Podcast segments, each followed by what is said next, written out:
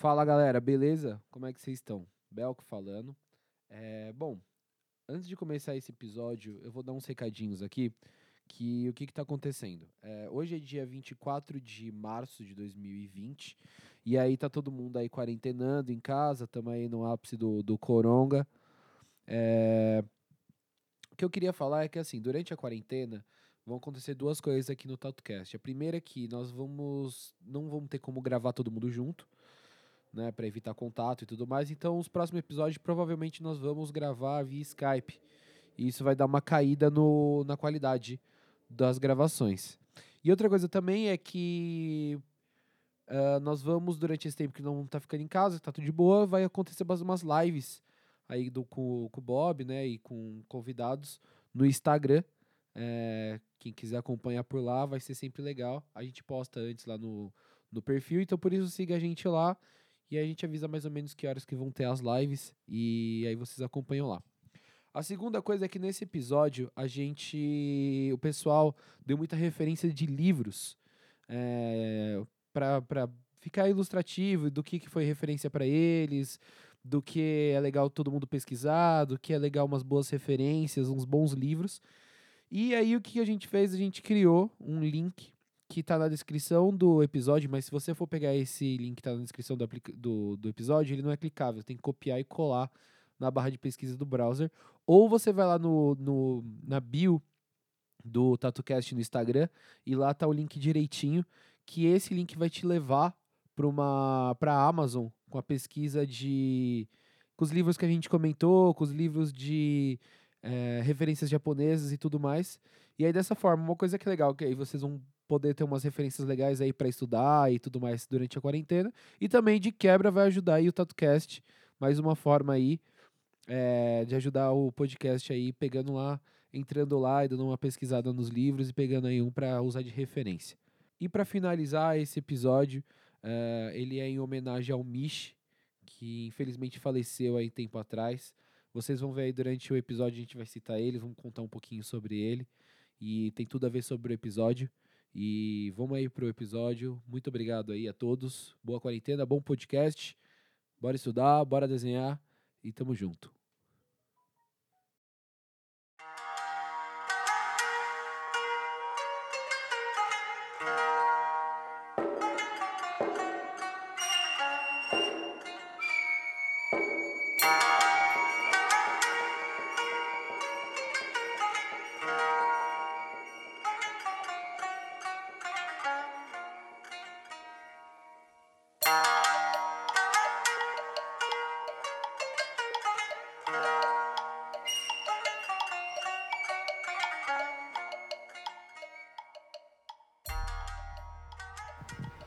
Fala galera, eu sou o Bob Queiroz e pegaram minha máquina de stencil de volta. Boa noite, eu sou o Rick Pacchini e, pô, muito feliz aí em estar tá participando de novo aí do programa. E você sabe que as pessoas ouvem de manhã e de tarde também, então bom dia e boa tarde. É verdade, bom dia, boa tarde e boa noite. boa. Olá, senhores ouvintes, eu sou o Mauro from the Hills boa. e sou aqui presente para dialogar com vocês. Boa. Eu sou Jaisel Sage, tatua 18 e é isso aí. Oi, boa noite. Não, boa noite não. É que... Bom dia, boa noite. Na hora que Deus eu quiser. Eu sou a Yumi e fui aprendiz do Rick. E agora eu trabalho com ele com o Pedro. Boa, vocês já ouviram falar da Yumi, é, né? Yumi ou Michele. O Rick não bate em mim, não bateu. Era não bati, não bati. Isso aí foi tudo mentira do Rafa. Bateu sim, mano. Vai se fuder, Rafa. Boa, hoje a gente vai estar tá fazendo um episódio sobre a tatu oriental. Acho que é o segundo que a gente faz nesse estilo. Primeiro que a gente fez sobre a tatu tribal, que é um dos mais elogiados, que foi com o Rafa e com o Pinho, que a gente acabou até repostando. E a gente vai estar tá falando um pouco sobre a história da tatu oriental, sobre a história desses caras que estão aqui e também um pouco sobre a história da tatu oriental no Brasil, São Paulo, um polo legal de tatu.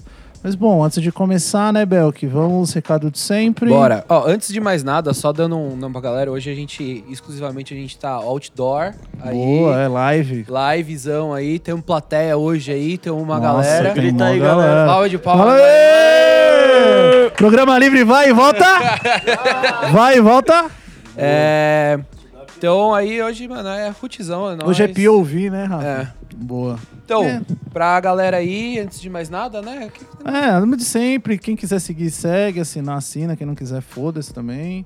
A gente tá o quê? A gente ainda tem as camisetas pra vender. Tem. Ô, falando nisso, puta, vai, vai puxando aí. Vai falando. Bom, a gente tem ainda a camiseta pra vender, que foi desenhada pelo William Yoneyama e pelo Danel. Tem umas últimas lá ainda, que dá uma ajudada na gente. Tem um, também uns chaveiro lá, que é uma forma que a gente faz de estar dando suporte pra parada, sem precisar cobrar de ninguém. Bom, acho que é isso, né? Assinar. Quem tiver burguês safado que desenha no iPad, tem iPhone, avalia lá no iTunes, deixa cinco estrelas, deixa um salve. Acho que é só isso aí, né? É, mano? não, eu vou mandar um salve aqui também pro Vitor Pavan Pedroso. É um cara, mano, firmezão que eu tava trocando ideia com Ah, ele no. eu tô ligado, ele é fã do Ivan, É, ele queria gravar Ele já comprou umas camisetas, eu tava é, trocando sim. ideia com ele pelo chat do Mercado Livre. é. O cara é firmezão, Ele é até nóis. falou pra eu mostrar as minhas costas que eu fiz com o Júnior, eu falei que eu não vou mostrar porra nenhuma, vai se fuder, é isso, mano. então. Bom, acho que é isso, né? Tem, tem uns caras também que mandou que tem uma banda de punk rock que se chama Bobinas Rotativas. Vai pedir pra dar um salve. É um bom nome, né? Bom Eu não nome. ouvi ainda o som, mas é um bom nome. Vou ouvir os sons. Bom, acho que é isso aí, né? É isso aí. avalia, compra e é isso aí. Bom, então para começar, vamos tentar dar uma, uma breve pincelada em cada um de vocês, como vocês, acho que não vamos nem se atentar muito como vocês começaram a tatuar, vamos pular para quem quando vocês acabaram virando essa chave para ir pro oriental. A gente pode começar pelo Rick, que já é prata da casa aqui, faz a- as honras. Eu fico feliz. Então, é o seguinte, eu comecei no Oriental, vem do Horioshi. A gente já Horioshi, falou do pra Quem não Horioshi. conhece, é um, é, um, é um japonês, cara. É, ele já deve ter o quê? Uns quase 80 já? Quase 200 anos. Então, cara, ele tatua há uns 50 anos aí e tal. Foi a maior fonte de inspiração aí no, no começo do, da minha carreira. O né? Horioshi terceiro. Terceiro. Cara, é me dá, me dá que- só uma, uma ajuda, assim. Por ele ser o terceiro, como que chegou no terceiro? Quem foi o primeiro e o segundo? Cara, eu tenho um livro que vai até o segundo. Tá. E tem uma foto do primeiro. Entendeu? Tem os trampos do segundo. Na Arca de Noé, assim. É, cara, é uma fa- era famílias, né? Mas assim, Legal. não família de sangue. Legal. Às vezes. Por afinidade. É, pra chegar no terceiro é porque realmente te- antes teve um e, depois, e antes Legal. teve outro. E eles, meu, passavam aí conhecimento um pro outro, como- eh, começava como aprendiz, né? Legal. E, e aí uma hora, ah, agora você é o Horioshi segundo, você é o Horioshi terceiro, né? E cara, eu comecei vendo o trampo dele, eh, me interessei muito assim, mas ao mesmo tempo eu comecei a prestar mais atenção nas tatus que estavam rolando por aí no Brasil nessa época. Legal. né? Essa época você tatuava, fazia Ah, foi vários nos estilos. meus dois primeiros anos. Legal, Eu fazia de tudo. Fazia de tudo, gostava muito de old school. E Legal. achava que oriental japonês era um negócio impossível, né? Legal. E aí você viu o trampo do Horioshi que, que te chamou a atenção. Vi, chamou Horioshi- muita atenção. Horioshi terceiro. Comecei a estudar o Horioshi Legal. terceiro, comprar um monte de livro, desenhar e tal. E ao mesmo tempo, cara, eu conheci o trampo do Ivan, do Ivan Sazi, Legal, que nessa a gente mesma já época. comentou aqui. Que, que foi até num amigo meu no Calunga, cara. Foi na Tatuland que a gente já tinha falado E no. o Ivan já tava no Brasil. Já, já tava. No... Isso foi em 2002, cara. Ele chegou quando? Chegou 97, 98, né? Por aí, né? Alguém sabe? 98, eu acho. né? É. Legal. Ele já tava por aí, então já tinha vários trampos dele rolando, Legal. né, cara? E o, e o Ivan já nessa época já fazia um oriental tradicional. Foi isso que te Sim, chamou a atenção. Você Sim, viu um foda, oriental. fundo preto, né, Legal, cara? Legal. Aqueles splashes de água, tanto que, meu, o, o Calunga, quando o Calunga, esse amigo meu, mostrou o trampo, cara, eu falei, nossa senhora, o que, que é isso, cara? De explodir a cabeça. assim. Realmente é, foi um negócio louco de se ver na época, assim, não- você não via coisa parecida, né? Legal. Você via uns orientais, cara, mais ocidentalizados, vamos dizer assim, Legal. né? Legal. Então ver um negócio assim com uma estética mais, mais japonesa mesmo foi muito louco. Legal. época, o assim. Ivan ele trazia de manter essa tradição, estética, regras. Sim, cara. e isso ele... te chamou a atenção. É, assim. cara, antes dele, cara, não tinha muito assim disso, né? Dessa tatu japonesa mais tradicional, né? Tem o Maurício, né, cara? Claro. O Maurício é um puta cara genial tal. A Sim. gente deve muito a ele. Ele eu acho que é um dos ícones aí da tatu brasileira. E tinha, meu, nessa época tinha um Mechinha já, né, cara? Legal. Tinha, lembra do Zé Linares, que fazia umas, umas, umas, umas ranha também, ele fazia, uns Lembro, aliens. Cara, que legal. O Crazy, que fazia também os desenhos é, com inspiração japonesa, mas, mas o cara, a primeira vez que eu vi um cara mesmo pegar mesmo sério no bagulho e, e ter uma estética mesmo, parecer a tatu japonesa, foi o Ivan. Cara, eu vou te perguntar, o que que diferenciava esses caras, Maurício, Zé Linares, Mauro, pro trampo do Ivan? O que que você poderia falar pra gente que é diferente? Que a gente pode estar Acho falando aqui de um oriental cara. tradicional e de um oriental um pouco mais Sim. ocidentalizado, mais Acho que moderno. referência, cara. Referência. é, o, o Ivan, ele na época, cara, ele curtia muito o trampo do Rory Reed. Legal. É um, é um outro velhinho japonês aí. Tá. que, meu, ele tá nativo até agora. Tava até falando com o Rafa agora, ele tá aí, com uns 90 anos. 200 anos tatuando Meu, tá, tem Instagram Tipo dele, Tino. meu. Tem Instagram dele, ele tá Tipo vendendo Tino. um monte de Tino com olho lá. puxado. É. Não, Legal, cara, ele é tipo, Pintura, ele tá ele é tipo o vô do Tino, né? cara. Ele é Sério? tipo Caralho, o vô do é Tino, o Matu. cara. Aí, Serviu beleza. vinho na Santa Ceia. Então, e esse cara eu vi aqui servia muito de inspiração pro Ivan, né? É, os fundos, principalmente, cara. Você Legal. vê o fundo de um do outro, você põe do lado, você fala, nossa, realmente Se conversam, né? assim. Eles conversam legal. entre si, é. E, cara, eu acho que referência, né? É um primeiro ponto aí. É um primeiro ponto para se observar, né? As referências que cada um tinha. Legal. É...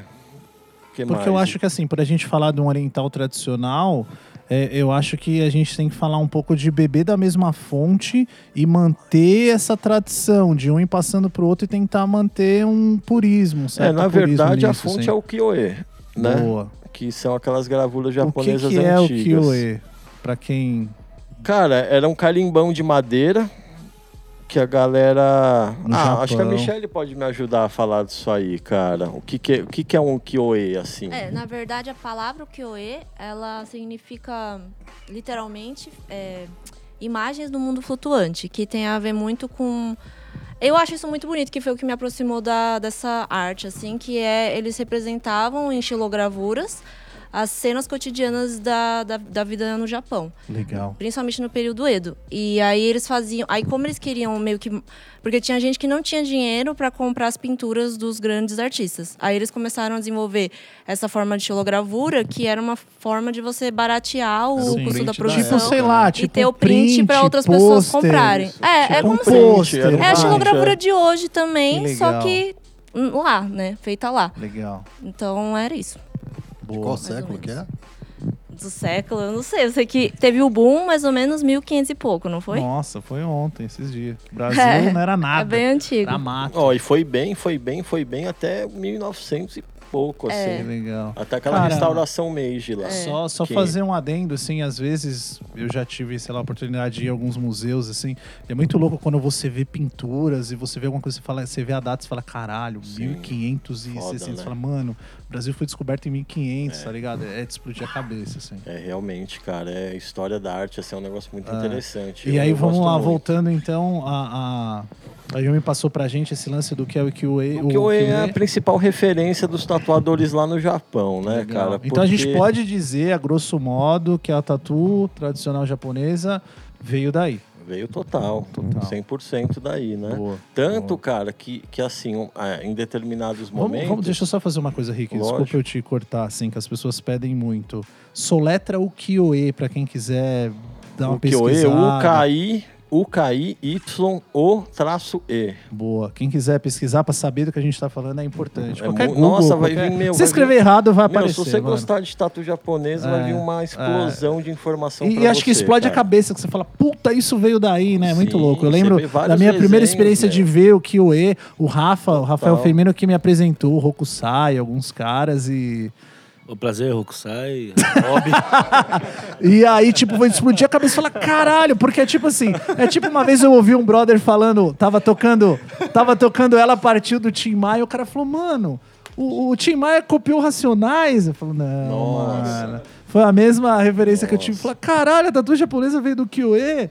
Saca? Tipo, É, você os caras do começa a- Kyoe chupiaram a tatu japonesa. Não, é o contrário, né? É, Explodir a então, cabeça, assim. você é começa a ver vários desenhos lá de tatu que você sempre viu. Você começa a ver nessas gravuras antigas, né? Animal. Então é a referência, cara. Tem que estudar, tem que estudar isso pra você. Se você gosta de tatu japonês oriental, você tem que estudar um pouquinho disso aí, porque é a Veio base, daí. né? Da hora. E aí a gente tava falando, né? que Você conheceu o Ivan, o Ivan tinha essa referência do Horihide. Sim, ele tinha, tinha essa- o, o Holy Reed mesmo, ele pega muita referência de ukiyo-e, né, cara? Você vê que quase todos os desenhos dele, assim, tem, tem um original lá de 200 anos, que é um ukiyo-e antigo, né? E, e ele desenvolveu o trampo dele em cima disso, cara. Aí eu, eu conheci ele lá, fiquei interessado, aí quis tatuar com ele, né? Com o Ivan. Eu falei, ah, vou marcar uma tatu com o Ivan, né, cara? Aí eu lembro que o Calunga me levou no estúdio, né? Era lá na Consolação. Era lá na Consolação. O Calunga, que é esse amigo meu, né, que fez o A intermédio e consolação tal. já era o do Ivan. Não, Oi? era o Black Dragon, então. né? Era Black Dragon na época, é, era Black Dragon, era e pra quem 2003. não sabe, é. Black Dragon era tipo o Dream Team do, do Dream Não, ninguém Team, acreditou o assim, que aconteceu na época, né? Era o Ivan, Maurício, Maurício, Teodoro, Júnior, Márcio, Júnior, Duarte. Márcio Teté Duarte, Teté. e o Teté. Tinha mais um. Quem mais? O. Alex. Ah, o Alex. O Alex, que era o aprendiz É, do Maurício era na época, do né? Maurício. Foda. É. Eu lembro na época, assim, que Não, era começou um estúdio- Revista. Eu lembro que você numa revista era, Era- tipo, mano, inacreditável. Era inacreditável, que os caras. com- Inacreditável. É. Aí eu conheci, eu fui começar a me E tatuar com o Ivan nessa época. que cada um com seu estilo, né? Sim. Isso que era o mais louco. É, de tudo. até fazia o School, o Márcio Duarte New School. E você viu louco, que. muito Lembra louco. que nessa época o Júnior fazia uns trampos super tradicionais, cara? Total. Muito É. legal, cara. Muito Eu legal. acho que né? a. Eu não Ele- sei, que ele- corrija-me quem sabe se estiver errado, mas eu acho que impactou. O Ivan impactou ele primeiro e depois o Maurício impactou ele. Não sei É, qual foi. acho que foi meio mais. Não sei. É. Não sei. Mudou esse Mas- estúdio mas rolou uma influência, rolou uma influência assim, muita mudou, gente. influenciou acho, todo mudou, mundo. cara. Todos eles se influenciaram Sim. e eles influenciaram o Brasil naquela Legal, época, com mano. certeza. Cara, era um predinho na Consolação lá nos Jardins, né? Era um predinho lá. Aí você tinha que tocar um interfone que não tinha nada escrito. Você tinha que ser indicado. Primeiro né? estúdio privado do Brasil. É, é. Boa, Acho que é, verdade, né? cara. É. é. Aí você tocava o número um, Eu né? não lembro de nenhum Era outro. um. Aí tocava o número um, você entrava num corredor escuro assim. Aí tinha uma escadinha pra baixo. E uma porta vermelha, lembra? Uma porta... aí, aí você entrava lá, vários barulhos de maquininha. E aí eu lembro que eu fui com a minha pastinha, né, de desenho embaixo do A braço. Eu ia, da sua pastinha já. eu ia marcar minha tatu e, e- e mostrar meus trampos, né? Inocente pra caralho, né? Aí eu cheguei lá, o Ivan tava tatuando e, meu, tinha- naquela época tinha os albinhos, né? Os al- albinhos, os álbuns, verdade, né? era. Só que não tinha um. Vamos, vamos, deixa eu só explicar o que era álbum, que muita gente não deve Um saber álbum de é foto, isso, né? É. Era tradicional você colar nos estúdios de tatu e cada tatuador tinha o seu book de foto e literalmente foto impressa, né? E aí você viu o trabalho das pessoas em foto impressa, assim, pra você conhecer. Nessa época era. Mas precisa cara, explicar isso hoje em dia, Precisa, mano? Mentira, cara. não, mano. precisa. A gente é assim? velho, Rick. A gente é velho, Tão mano. velho assim? É, mano. Tem muita gente que não sabe nem que é videocassete, nem DVD, mano. Caramba. Deve Mas ter muita vamos gente lá. que não É. sabe nem que é DVD, mano. A gente tem que explicar. Só que assim, tinha- não tinha um, tinha 50. 50 álbum. E assim, só fechamento, né? Caralho. Só braço inteiro, costas inteira, corpo inteiro. Eu falei, não, opa, É tipo, você peraí. Aí eu catei Google, minha pasta, mano, e peguei assim, sentei em cima. Falei, não, não. Não vou nem mostrar isso aqui, que o bagulho aqui é louco, tá ligado? Sim, sim, é. Ah, aí o cara, ele tava tatuando lá no fundo lá, aí parou uma hora, os caras já conheciam, ele veio, ah, queria marcar uma tatu meio gaguejando assim, né? Foi assim que eu conheci, né? Da Aí fui me tatuando com ele, fui me tatuando com ele. E aí, cara, ah, eu vou falar mais ou menos do que aconteceu comigo depois da Tatuland, né? Que a gente Sim, que falou a no gente já programa falou. anterior, é. Cara, lembra quando a gente, quando a gente. Ô, Rafa, lembra quando a gente trampava na Tatuland e o Lotse passava lá na frente toda hora? E ele ficava olhando, né? O Lotse é um húngaro, né?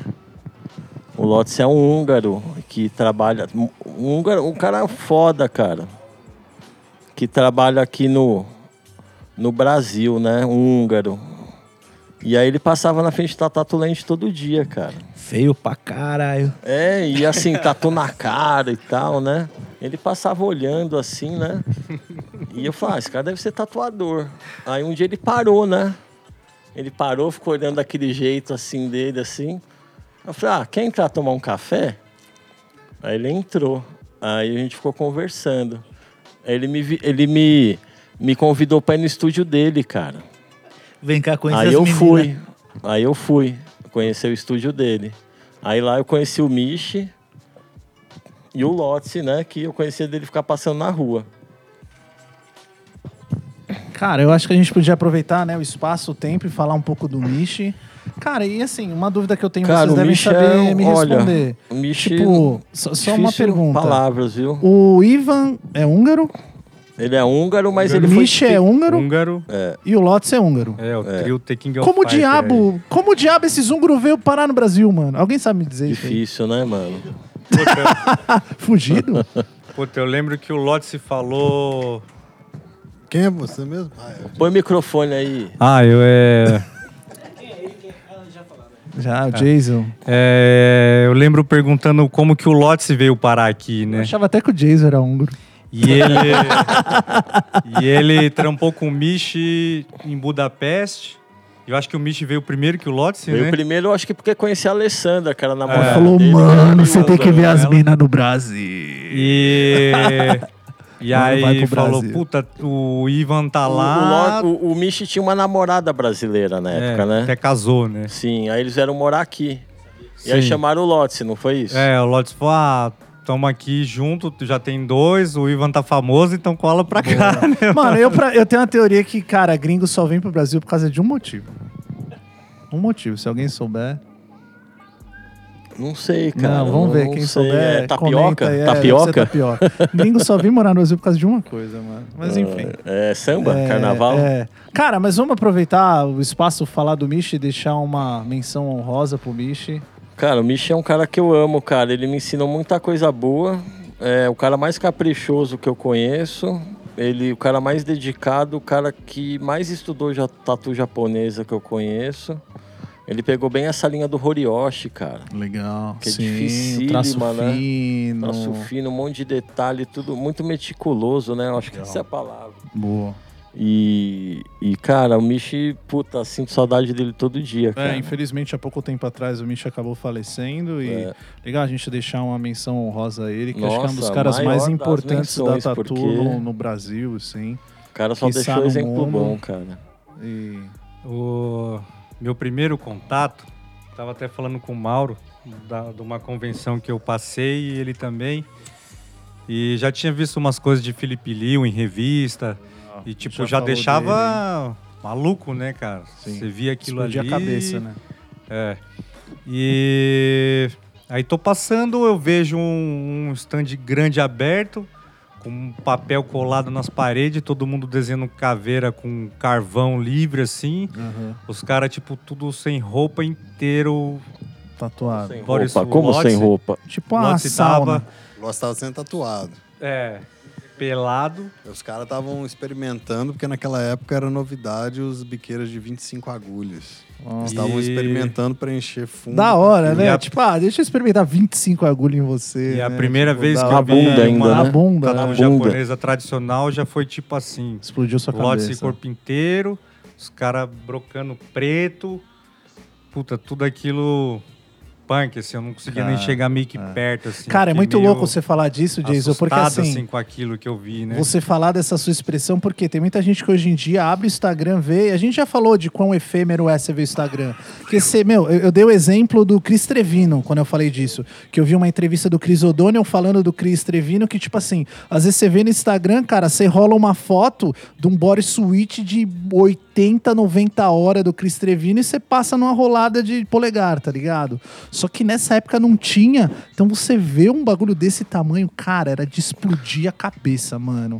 Era de, de você, tipo, era outra sensação que infelizmente eu acho que muitas pessoas não vão ter hoje em dia. Olha, acho que uma coisa que é bom. Porque hoje em dia você- você já vê na internet, né? Uma coisa que é bom ser falado é o impacto que a tatu é, tem ao vivo, né? Exato, cara. nada. É justamente E- disso que eu acabei falando de outras você vezes. nunca viu, cara, e vê. É, e é. da Quando você vê ao vivo, tipo, cara. É mágico, é- né, negócio cara? desse, é mágico. cara. Ainda tem isso hoje em assim, dia. não tem Instagram que, que proporcione É, isso, porque não tem quando, mídia quando eu acabei falando disso, Rick, eu falei da sabe? mídia. Sim. Que a mídia não proporciona isso. É muito efêmero, muito rápido. Sim, Você não é consegue ter verdade. essa sensação que é o que o Jason tá falando quando viu esses caras, assim. É, e É, isso é um detalhe mesmo de Instagram que é interessante notar. Sim, a gente sempre fala, porque não suporta, a mídia foi- não suporta essa. É. E é mágico pra caralho. Quem gosta de tatu é. Não dá pra explicar. É um bagulho que marca, né? Você tá falando isso de quantos anos Sim. atrás? E você lembra até lembro. O hoje? formato, Quando- né? Como é que a imagem pode se torcer tanto assim? Exato. Porque um sacrifício tamanho que foi pro cliente Exato. fazer o bodysuit É. e o tatuador é um Exato. conjunto, né? Trabalho mútuo. E você passa na rolada Pelo de dedo. quadrado, formato, É isso, formatiza tudo, O né? Chris O'Donnell falou isso. Pode crer. De repente, uma tatuzinha de uma linha só do tamanho de uma Exato. moeda, naquele mesmo formato, Tem o mesmo um efeito. impacto, às vezes Exato. até maior, Maior. porque a É pessoa isso. entende com mais clareza. Então, eu, vai. Não acho que o, falou, que o. Tava Instagram, por exemplo, é o formato ideal pra você mostrar uma tatu de corpo inteiro, Exato, sabe? é. Porque as pessoas vão gastar um segundo pra ver. Não, ó, eu Né? mesmo, é, eu aqui com o TatuCast, acabei tendo contato, né, de tendo a oportunidade de ver umas tatus que eu sempre gostei, meu pai é tatuado, tudo, mas eu nunca tive a oportunidade de ver pessoalmente.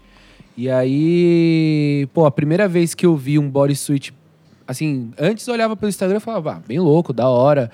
Da primeira vez que eu vi pessoalmente, eu falei, tá, entendi porque que é muito louco isso. É, é É, diferente. E- é tota- Aí eu falei, tá, entendi agora a parada. Agora É, realmente é Tem isso. esse lance aí do, eu- do- de você ver o negócio na pele, assim, do É, é outro cara mágico, na sua cara. frente. a palavra que é é mágico, essa. Eu não é consigo mágico, achar é outra mágico, palavra cara, que é defina mágico. isso. Assim, é Mágico, mágico. É e é mágico, em movimento, né? Porque Exato, a é animação do corpo é- é ali, conjunto com a inacreditável, tatu, cara. causa mesmo a impressão. Fica a viva, né, a tatu, né, cara? na foto né? você vê ela lá no vídeo. Por isso que eu tava até conversando com o Rick, é legal, mano. Quem puder, vai visitar estúdio, vai em convenção, vai ver, porque é de explodir a cabeça. É outro rolê. É triste ver isso também. Que hoje em dia não precisa mais sair do Exato, lugar pra ir ver. né? Exato. Tá perdendo um pouco daquele misticismo que exato, merecia ainda. Exato. Que merece ainda. É. né?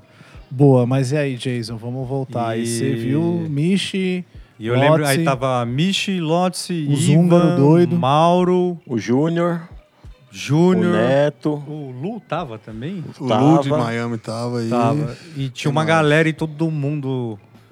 É, Maçom. pelado. Não, eles pegaram- travado pelado. assim, não, não colei de perto, assim, Sim. não, não consegui. Eles levaram um frigobar pro assim, stand, mano. Nossa, da hora. De, de e ver, botaram, assim, e botaram um vez, cartaz Sim. caipirinha cara. E grátis. Fiquei um tempo, tipo. Sério, sério, mano.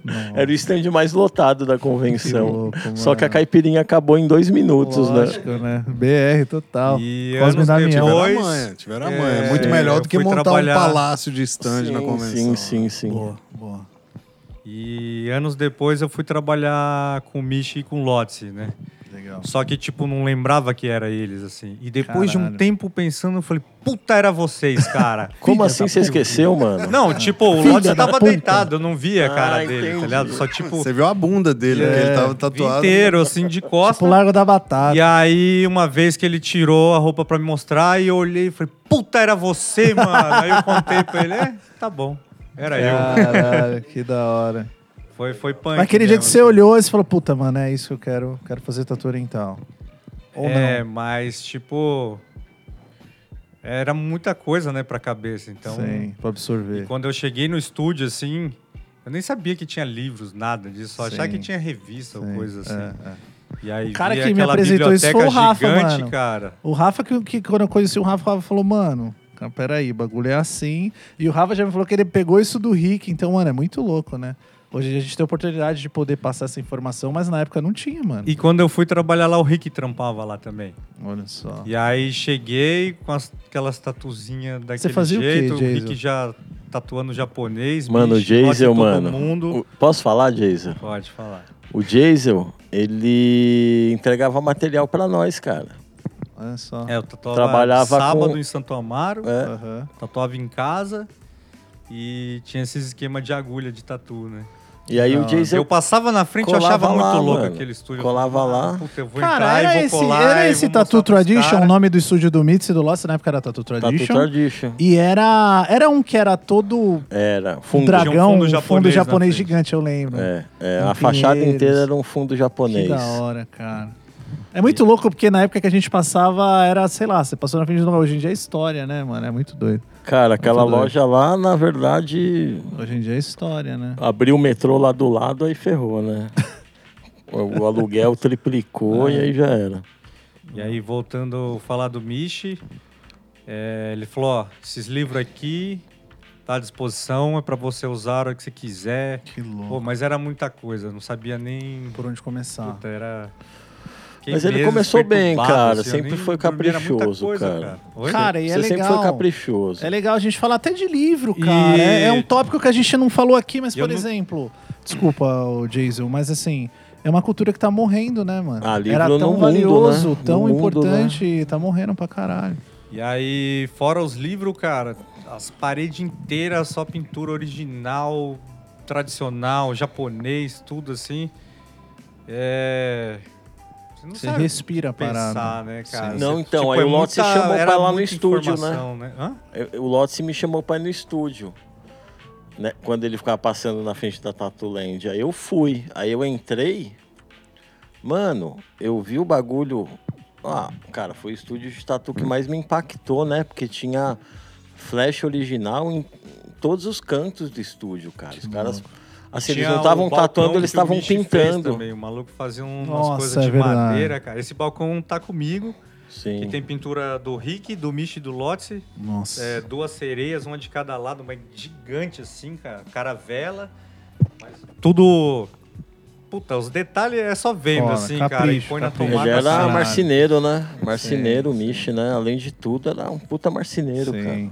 Sim. Mas tudo, armário, mesa. Ele fez uma casa, tudo, né? mano. Na Sim, unha, fez uma né? casa, pode crer. Na unha de madeira. Que Puta legal. que eu pariu. Tudo que pegava. É, Midas. Caprichava, Midas, mano. tudo que tocava Era virava ouro, né? é. Boa. Mauro, vamos contar um pouco como é que você chegou na tatu japonesa aí, mano? É, Você é de Minas, né, Mauro? é, eu nasci em Belo Horizonte Boa. e é interessante, é só porque falou, você falou do livro e foi assim que eu, eu comecei a estudar desenho japonês. Que louco, através de um livro. É, eu É legal falar porque cedo, muitas tá? pessoas, às vezes, hoje em dia.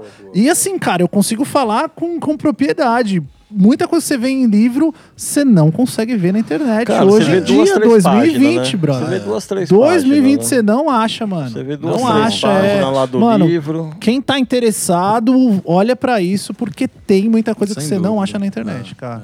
Quiçá no Instagram, assim. Você não acha na internet e também só buscando ali antes, que ele falou do impacto da loja, né? Sim. A vibe do tatuador mesmo, que vai ficar em você, querendo ou não, tem parte Exato. nisso. Você só sabe mesmo qual é ao vivo, né? Nunca vai saber é. pela Uma imagem experiência, só, né? é. É uma experiência, assim. Mas foi interessante falar sobre o livro, porque foi assim, eu até comentei com o Rick mais cedo sobre um livro que eu tirei Sim. cópia e levei pro, Ri- Sim, sim, sim. Livro de pipa desse- japonesa, né? É, de pipa japonesa. Nossa, mano, os Caralho, desenhos que louco. lindos em pipa japonesa, mano. Um livro só disso. Dá pra você ficar tatuando um ano só um isso, ano. mano. Que louco.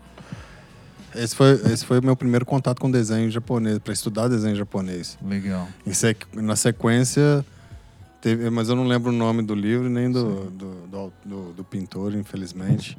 E na sequência foi aquele. O tatu japonês. Da Japanese Tattoos, da Sandy Feldman. É. A fotógrafa foda que foi lá É. pro Japão.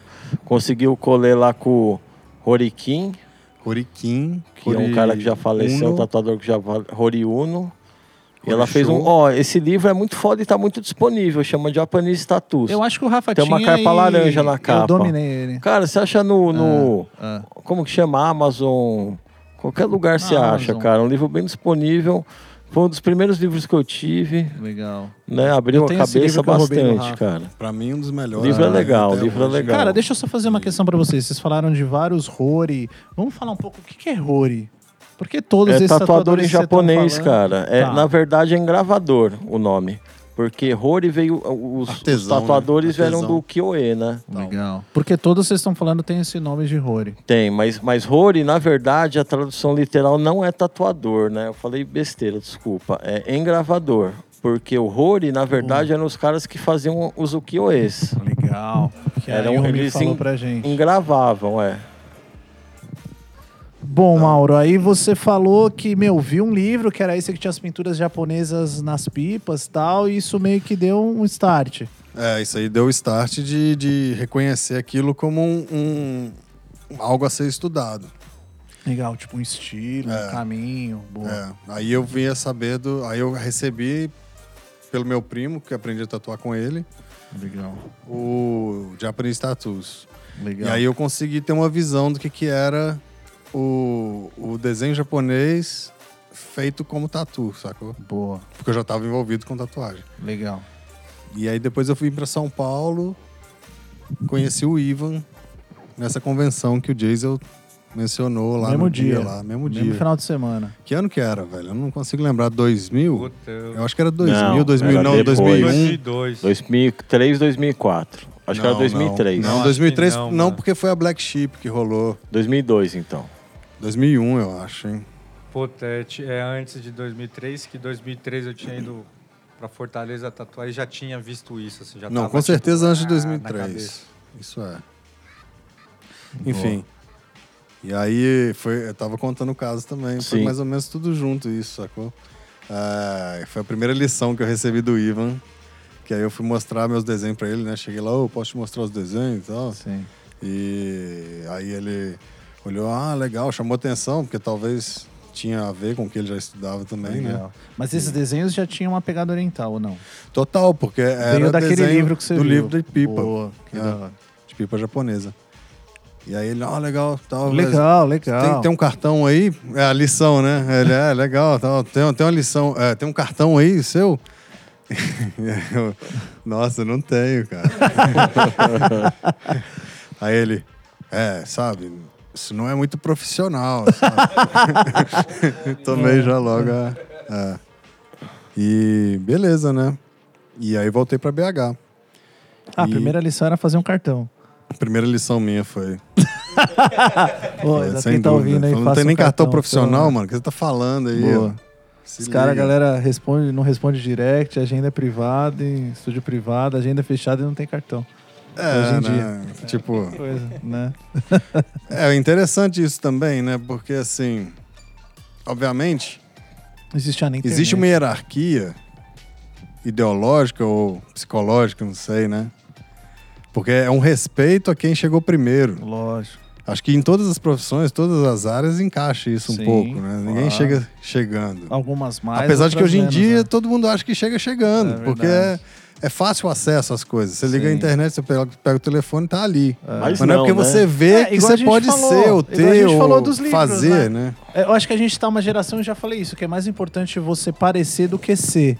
Saca? É muito mais im- importante você parecer ser alguma coisa do que necessariamente você ser. Então, mas e você tudo tá. fica muito superficial. Mas né? imagina você querer parecer uma coisa pra um cara que já é. Exa- não é complicado? é- Quanto mais em 2003, 2004. Né? É, é, era outra parada. Era complicado.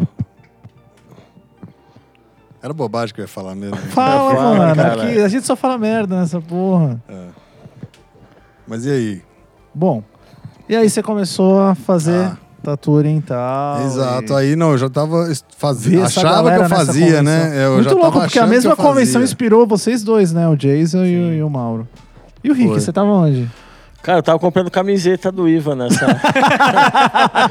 comprando camiseta, eu tava lá. Eu tava hora. lá também, cara. Da Eu lembro que eu hora. comprei uma camiseta que eu usei uns 10 anos. Porra, Nossa um divisor de água. Virou né? pano de chão. Não, vai Essa- ver, tava do lado, mas não, Não, não Tava. Provavelmente. Tava olhando o que tava provavelmente. acontecendo. Eu É. tava. Foi um divisor de época- água essa convenção. Essa Muito época louco. foi quando eu conheci também o. Um ano depois de eu conhecer o trampo dele.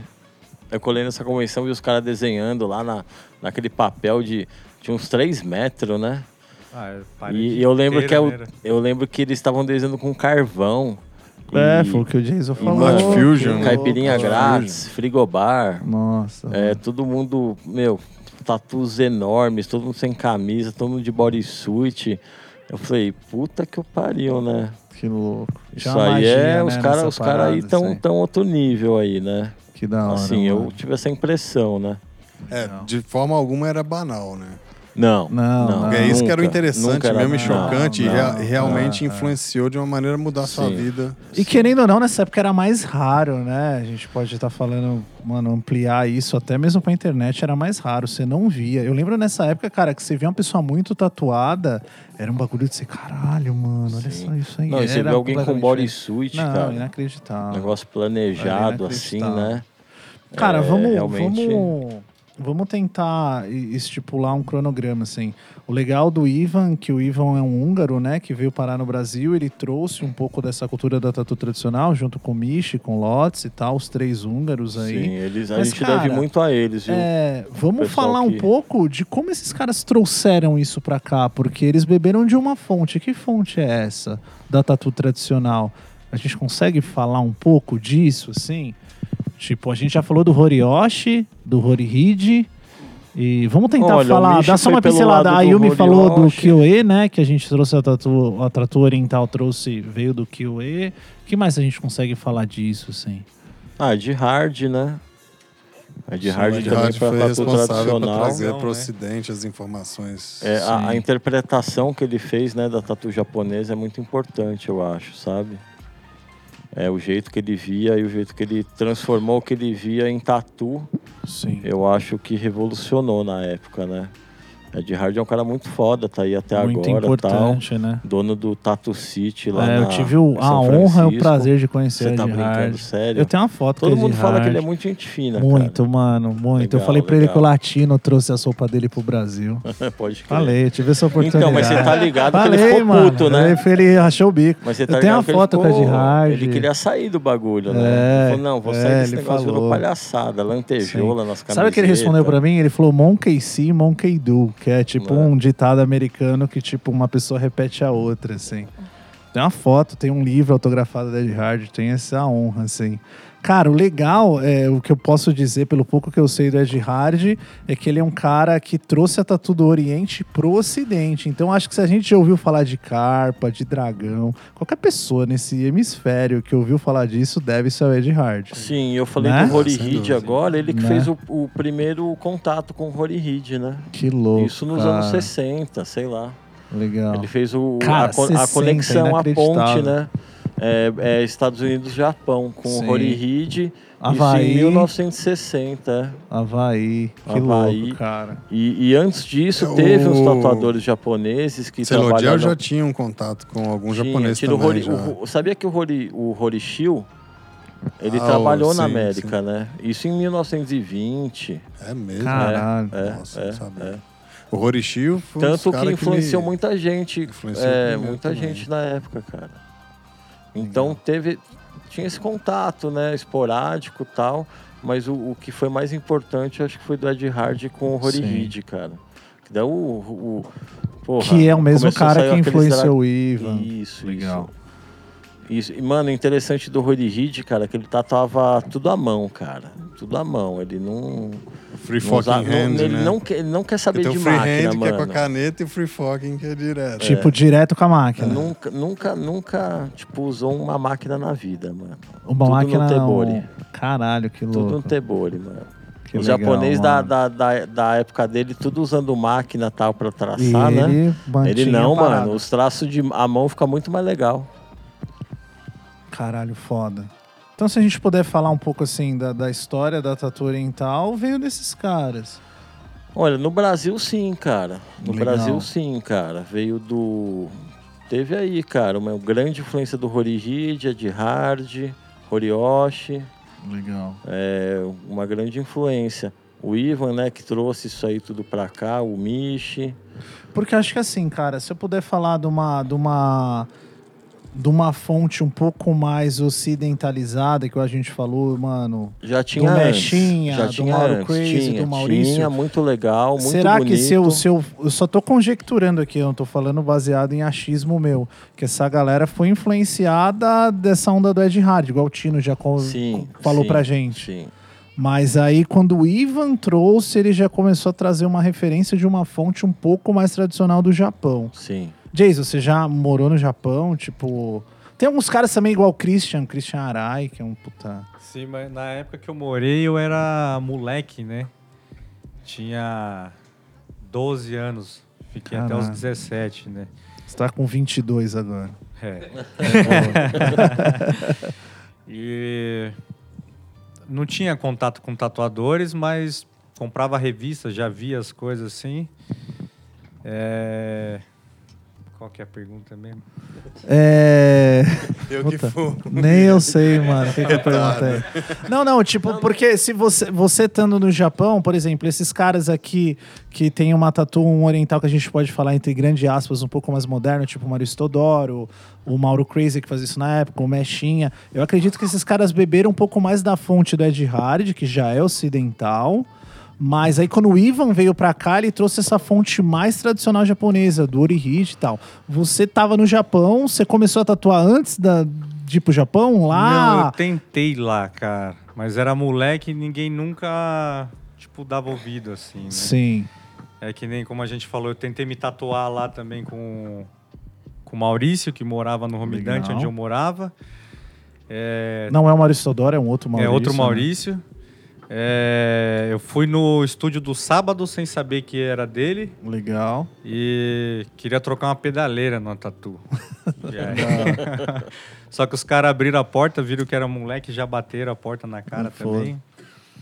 E tinha um amigo meu que falava bem japonês, cresceu lá desde pequeno, né? Aham. E eu pedia pra ele me acompanhar, que aí algum estúdio japonês ele falava e tentava, né?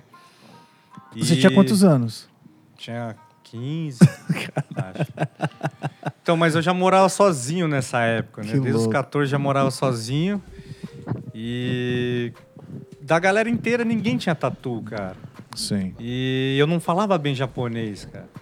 Então ele sempre colava comigo, mas não, não dava, cara. Nós moleque, os caras abriam a porta, Não rolava. Te- Teve esse Maurício aí que, que atendeu, porque uns amigos meus tatuavam com ele.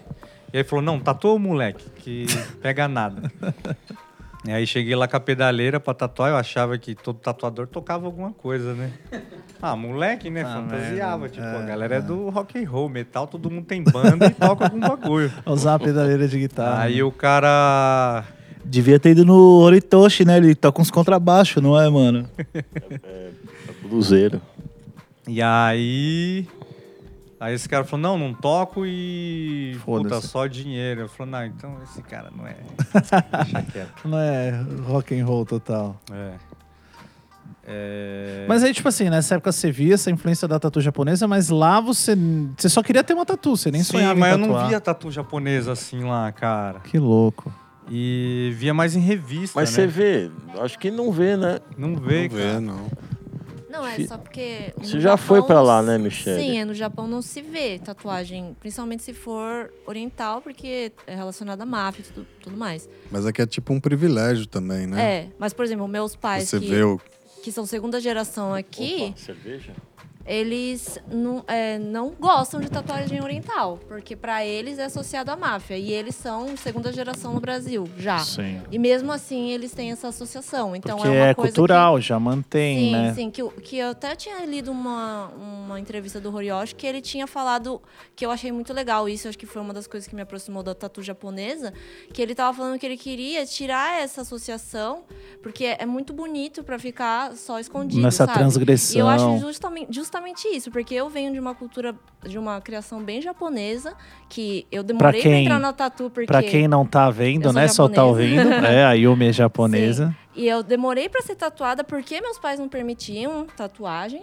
Então foi uma. Até hoje meus pais são meio chocados, assim, que tô tatuando, mas eles já aceitam Não mais. só é tatuada como uma tatuadora. né? É, então, pra mim também tem muito isso, assim, da parte da, da cultura japonesa ser mo- mostrada mais como uma coisa bonita, sabe? Legal. Bonita de se ver. Só que lá no Japão é uma coisa ainda muito de tabu. Então, as pessoas não podem entrar em alguns lugares com tatu e tal. Então, é uma coisa, é um negócio que, por mais que venha de lá, você não vê tanto lá. É uma coisa muito underground ainda hoje, Sim. assim, sabe? Sim. Então é, é assim, meio. Como que fala? É Dúbio, né? contraditório, é um Contraditório, pouco é um ruim, porque o Kyoe era Sim. uma coisa. É o, é o cotidiano de, do Japão. E é uma coisa que você Sim. não vê no cotidiano do Japão, sabe? Que legal. Então é interessante. Sim, não assim. via, só em revista mesmo. Sim. E aí você tava morando lá nessa época e não via nada, tipo. Não, não via, cara. Só quando eu comprava revista mesmo e. Legal. E, ah, e banda, né? Via Sim, banda, a galera sim. tatuada. Era igual aqui no Ocidente, Pô, né? eu era tipo fã de Paul Butch, cara. Eu via aqueles Caralho, demônios que ele fazia, ver os sim. caras na a mão, a mão do Evan do Biohazard. Sim, Tipo, do isso Max, me deixava. Eu acho que foi a- Cavaleira. as primeiras É. tatu que Lembra? me deixava Trouxe ele pro Brasil. a fim de ter tatu, cara. Era Paul Butch, assim. Eu via aquilo e falava, nossa, olha isso, cara. Que tipo, louco. são tatus que tem força, né? Tipo, Sim, não sim. é só um desenho. Ele- É, é o que eu, que eu acabei falando desse lance de ser efêmero, que a internet acaba tendo isso. Ao mesmo tempo que ela te dá muita informação, é tudo muito raso. Porque eu, eu posso estar falando merda. Até o Rick falou isso no outro episódio, que talvez a galera se interesse assim, mas eu acho que é difícil absorver como a gente absorvia nessa época, saca? O peso que você tinha de Você tinha que ver uma pessoa atrás, tatuada. né? Você tinha é. que se mover pra poder que- pegar a informação. Tem uma outra coisa Sim. disso do efêmero, que quando você falou, eu até pensei nisso, que a tatuagem japonesa, ela não é só a estética, ela tem toda a história por trás daqueles personagens. então, Sim, o boa. Quintaro, ele não é só um menino vermelho, tem toda uma história por trás dele. Então, Legal. isso é uma coisa que as pessoas hoje não buscam saber. Sim. E eu acho, né? É minha opinião pessoal. Claro. Que se você vai ter tatuado em você alguma coisa, é legal você buscar o, o significado daquilo. Sim. E na cultura japonesa, pelo menos na- nesses temas que tem na tatu japonesa, tudo tem significado. Tá. Então, eu acho isso que é a parte mais legal, assim, sabe? Sim. Algumas pessoas, Yumi, quando às vezes me perguntam, acredito que todo mundo aqui que é tatuador deve ouvir isso todo dia. Tipo, ah, todo desenho tem um significado. O que eu sempre respondo, vocês vão me corrigir se eu tô errado, é que na nossa cultura ocidental o significado é mais pessoal. Mas eu sempre respondo que na cultura oriental, não.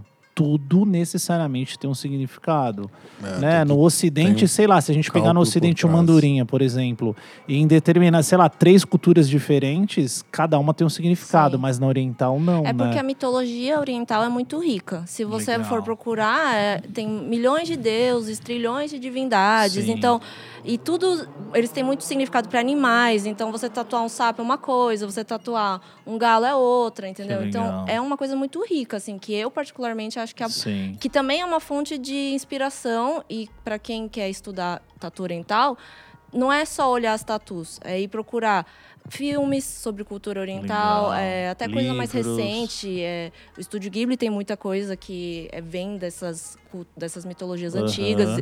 E aí, a partir disso, você consegue não só entender a estética, né? Que eu acho que isso é muito importante, a estética do Sim. tradicional oriental.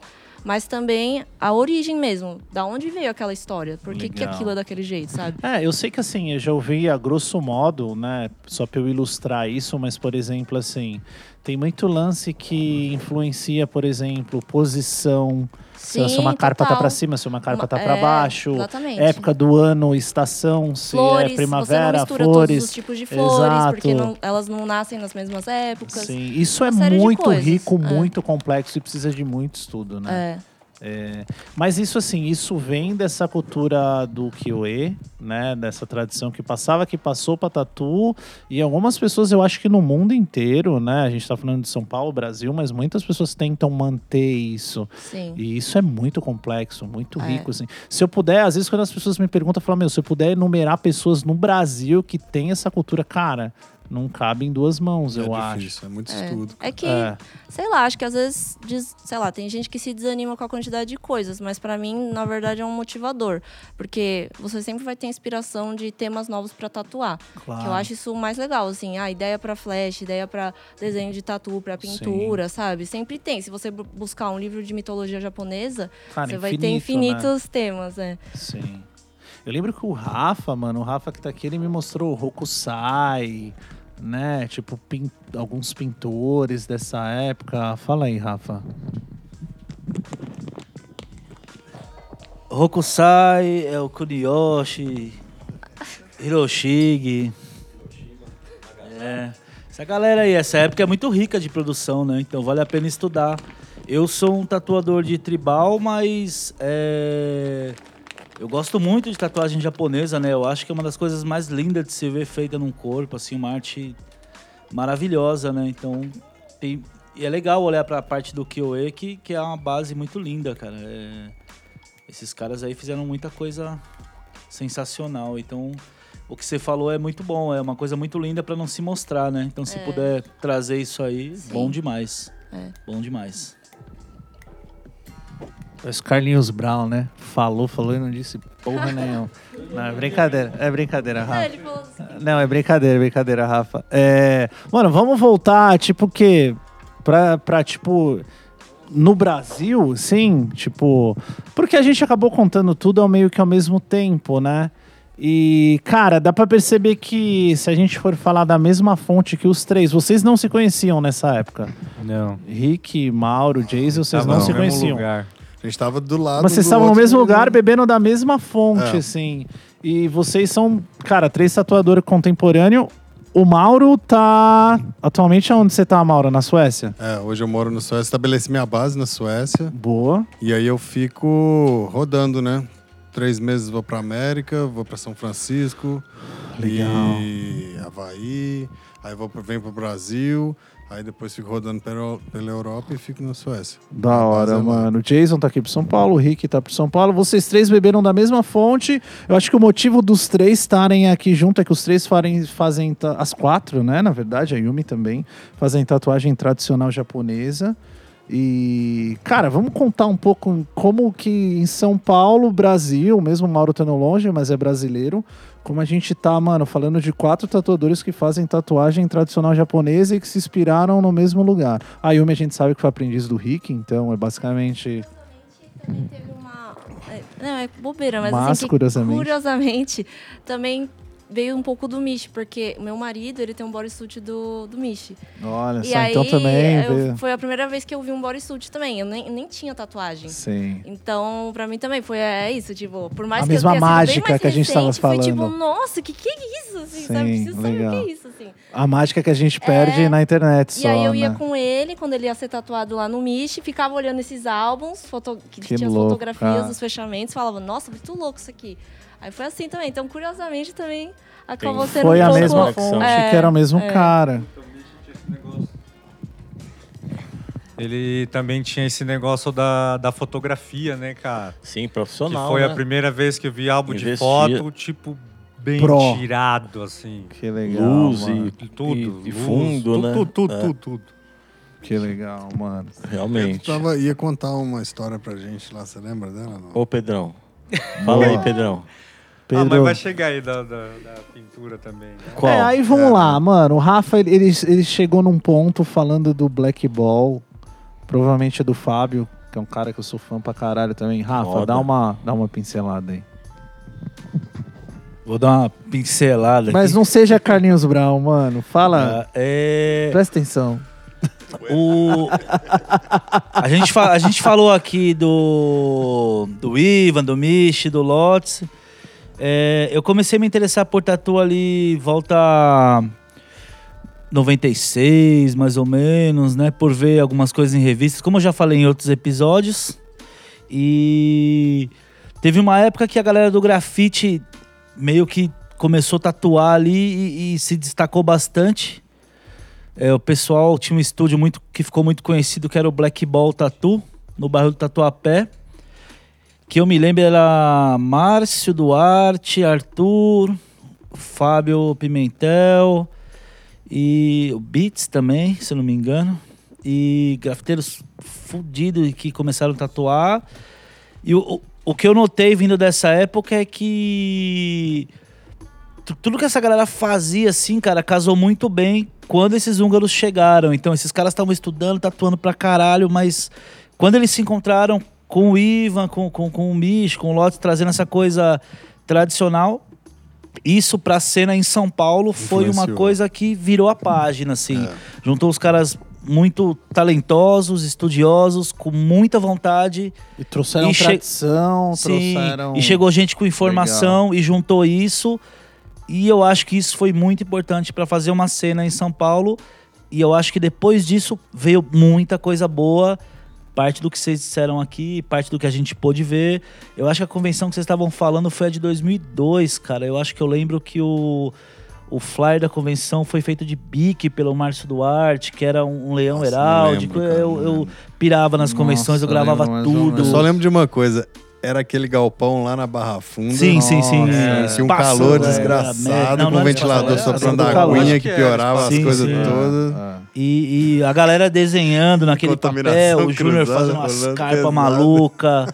e era essa galera toda junta. Então, assim, juntar, juntou tudo isso. E Isso é uma coisa legal de deixar gravado, porque foi uma, foi uma época muito importante que, e que fez base Mudou. pra gente poder continuar fazendo. Foi uma época muito rica, assim. E tá ali começando e tá indo atrás nessa época e poder ter visto isso, pra mim foi Histórico, sensacional. né? Você pegar esses caras do Black Ball no gás e, e se encontrar Eu comecei ali a com o tatuar por Ivan, com a galera, Ball, mano. foi foda.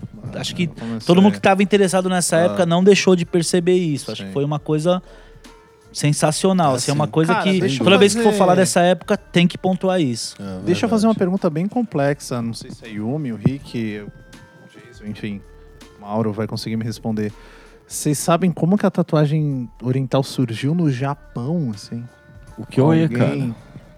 O Kyoe. O, até o Rick comentou que o Rory, que é o que eles usam, tipo de Sim. prefixo para tatuador hoje em dia, desde aquela época, né? Na verdade é gravador, né? Que tem a Legal. ver com esse negócio da gravura. Sim. Então, supostamente é isso. eu Assim, não cara, eles certeza. começaram, eles começaram a fazer desenho de uns caras cheios de tatu. E aí Legal. a galera viu isso e falou, nossa, legal, faz em mim. E, e aí os primeiros caras que Porque faziam assim, quando eles isso- faziam o Kyoe, esses heróis, essas histórias, essas Ah, lendas, eles já poucos. tinham tatuagem? Eu Então, acho, que, eles, acho que tem um fator também interessante, né? Eles têm orgulho dos heróis nacionais. Sim. E eles representavam, era fonte de inspiração Que legal. para o dia a dia, para Tem um livro, Kuniyoshi, que fez o Suikoden. É isso? É. S- 108 Heróis do Que é ótimo esse livro. Cara, quem Amazon. puder é pu- ótimo. pesquisar esse livro é puta, antológico, assim. Suikoden. É, para aproximar da galera que tá ouvindo, é, na época deles era as novelas de hoje, era o que a galera se intertia e que via Sim. e que era isso aí que A rolava. maioria também era da cena do Kabuki, que era o Eu ia teatro. falar isso, Exato, que é, era do é. teatro que tinha as, as encenações. Tanto tudo que a gente ouviu falar, né, de máscara, grosso É, modo, tudo vem do teatro muito daí, kabuki. sim. Cara, a tatu japonesa ela começou junto com o Suikoden. O Suikoden é uma, o Suikoden é uma história chinesa, Tá. entendeu? Uma história chinesa tipo Robin Hood, né? É uma história chinesa tipo Robin Hood. E aí, cara, virou muito popular no Japão, virou uma novela. Todo, Legal. toda, todo dia lançava um episódio novo lá no jornal e a galera ia lendo. E virou um negócio muito popular no Japão. Tipo, uma novela mesmo. A gente tá falando de que idade? 1800, 1800, um, é, 1800 e pouco. 1800 e pouco. E aí é o seguinte, cara, é, que aconteceu? As pessoas começaram, os artistas de ukiyo-e na época, das gravuras japonesas, começaram a ilustrar esse livro. Entendeu? E aí, cara, teve um cara que foi o... Na verdade, os primeiros registros que eu vi foi do Hokusai. E não tinha tatuagem, né? Ele fez uns caras tatuados lá no meio. Que era tipo 40 ladrões e eles se revoltavam contra a, a nobreza, tá ligado? Porque Tipo tatuagem também era usada pra marcar ladrão no Sim. Japão. E aí tinha uns que tinham uns dragão. O Hokusai foi o primeiro registro que eu vi de Ukiyo-e tatuado. Ele, ele fazia uns dragãozinho, bem pequenininho assim, sabe? Tipo jogadinho assim. Aí, depois disso, um, sei lá, meio contemporâneo, até veio o Kuniyoshi. Kuniyoshi é tatuado, né? é um outro artista de uki- ukiyo-e japonês. Aí ele fez os caras muito tatuados, cara. Tipo, mano, ele, mano, ele enchia os caras de tatu. E aí, isso aí foi o começo da tatu japonesa. Porque daí o pessoal comum, assim, começou a ver, cara, e falou, nossa, mano, mas peraí, eu quero fazer isso em mim.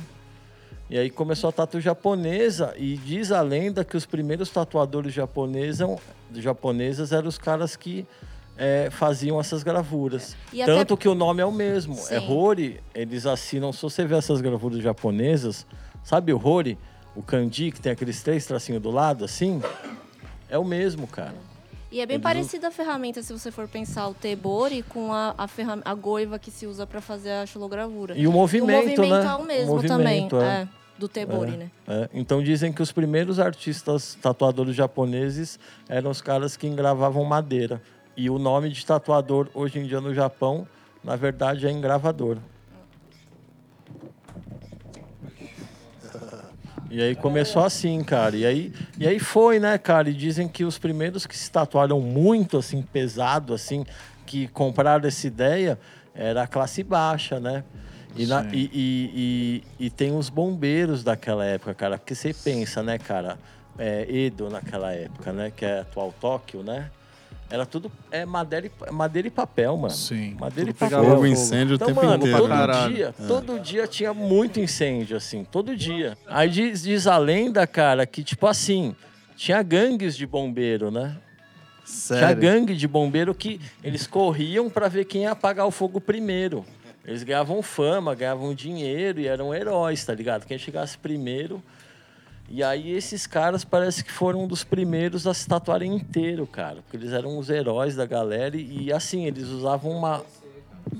Sim. Sim, sim. E aí eles E usavam. ele queria aparecer com os caras, né? Tipo, Sim. era uma referência dos Sim, heróis. Eles eram he- bombeiro é herói pra criança até hoje. Não, até hoje. tá aí ainda se relacionava com os heróis das gravuras e Sim, tal. Então os sim. caras queriam ser igual. Queria ser igual. E esses caras foram os primeiros a se tatuar todos. E eles iam apagar os incêndios de, de fundoshi, né? Que é aquela tanguinha japonesa, tá ligado? Sério. E lógico, Que né, louco, mano? mano. Jogava uma água no corpo e ia lá, só com o bodysuit, com o fundoshi lá. E, a e eles tinham, seguravam um bagulho também que tem muita gravura japonesa, que é aquele. Não sei explicar, é tipo um mastro com, com a bandeira do clã, né? E umas aí fitas, eles, né? E eles Não, e- tretavam, mano, pra ver quem chegava primeiro. Era, tipo, Se você acha mesmo, que né? você é foda, lembra desses caras, mano. Não, eles jogavam moral. no fogo, né, mano? Jogavam lá no meio do fogo. Não que eu vou apagar primeiro essa porra, né? Eu vou de tanga. Então esses caras foram um dos primeiros, cara. Aí depois passou pra. Chegou até nobreza isso aí, cara. Legal. É, É, porque foi- aí foi- chega na época até que Foi passando vários a patamares. nobreza de outros países, né, da Rússia, o pessoal Tem vai lá no reis Japão que foram se se tatuar no tatuar, Japão, né, É. cara? Príncipes. O Da negócio Inglaterra realmente também, eu já vi umas louco, paradas. é. A galera da Inglaterra foi se tatuar. Que Realmente louco, foi um cara. negócio que o pessoal, quando descobriu, falou: Nossa senhora, o que, que é isso, tá ligado? Sim. É muito louco como a tatu, eu já li alguns livros de, Eles de, têm vergonha de- disso, de, né? de Muito psicologia louco, né? É com vergonha, tatuagem. Eles... Que é muito louco os altos e baixos, né? Tipo, ela vai pra margem da sociedade, vai pro alto da sociedade, vai pra margem da sociedade e volta pro, pro. Tipo, é muito louco. É, falando nisso, sem querer cortar o assunto de japoneses aqui, é, falando desse alto e baixo, hoje em dia na Nova Zelândia tá voltando a Exato, tá é. em, em alta. Então voltou ao pai ter orgulho que o filho tatue a sua cara e que Sim, mostre a é. cultura, né? Sim, sim, sim. É o bagulho reto como é. Não é essa fofura que vocês querem aqui, não. Isso, mulher tatua o queixo, o cara arrebenta a cara de tatu, é, é o povo de lá que faz. Então, Sim. faz parte desse alto e baixo. Vai e volta. E hoje, Ah. fico muito feliz de ver que tá voltando e que a galera, pô, um pai fica orgulhoso de ver o filho fazer a sua tatu e ter parte da cultura. Não só, ah, tive dinheiro pra pagar essa tatu, não. É, é parte da coragem, é parte de tudo. É muito E- legal. Mas assim, só, Rafa, você que vai saber melhor, que também é legal pra, pra né, ver um país que já passou por isso e um país que talvez um dia vai passar.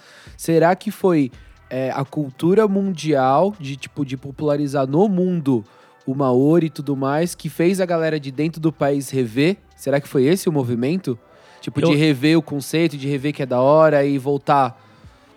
Eu acho que ajuda você ver, pô, como a galera ama a nossa arte, a gente tá aqui nessa briga, é, pô, a parada é foda. Então, é, é igual o Yumi falou, pô, é uma coisa linda que quer mostrar. Então, Eu vi esses dias que... uma notícia, uma tem isso, apresentadora na TV, acho que a primeira ta- apresentadora tatuada, ela tá, tem a tatuagem no, debaixo do queixo e ela virou apresentadora de um, de um maior jornal, assim, como se fosse jornal nacional e tal. Sim, eu acho que, que se vo... a gente não tem, mas acho que um povo que tem algo tão antigo, tão já dentro da cultura, não tem por que deixar. É uma coisa muito linda e, e que o preconceito não pode ferrar com isso, né? Sim. Boa. Bom, vamos. Ah, eu, eu sou Rafa Firumino, tá, galera? Bom, vamos talvez voltar pro Brasil, então, cara, porque a gente né, tá falando de uma cultura muito rica da Tatu Oriental, cara, que é infinito, dá pra gente falar Nossa, muito é tempo. duas vidas, três, Duas, talvez, três, né? vários episódios. episódios. Cara, vamos voltar pro Brasil, né? Porque isso impactou vocês e, cara, a gente tá falando, beleza. Cara, a gente tá falando do outro polo, do- de um outro caminho, e só tem brasileiro aqui falando de tatu oriental. Cara, como? Essa é a Cara, minha pergunta. eu acho- Como eu- isso impactou vocês? Eu acho que o, o, o Pedro, cara, que trabalha, que, é meu sócio aqui, meu da, da Yumi, ele tem uma visão muito legal disso aí, porque ele tava lá, cara. Se apresenta aí, né? Entendeu? É, é o, o Pedrão, vulgo Pedro Lucente. Boa tarde.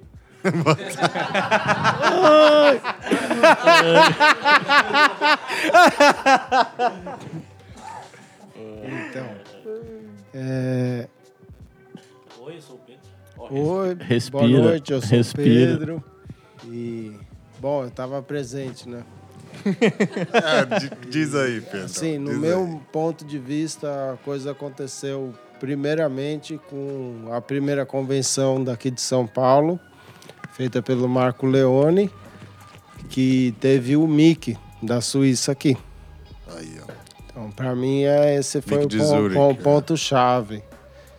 Depois de um tempo, teve a primeira convenção que o Leds fez, onde o Ivan, que era aprendiz do Mickey, veio para cá, junto com o Sábado, com o Luke Atkinson, com várias outras pessoas que agora eu não vou lembrar, e qual o Ivan resolveu ficar aqui.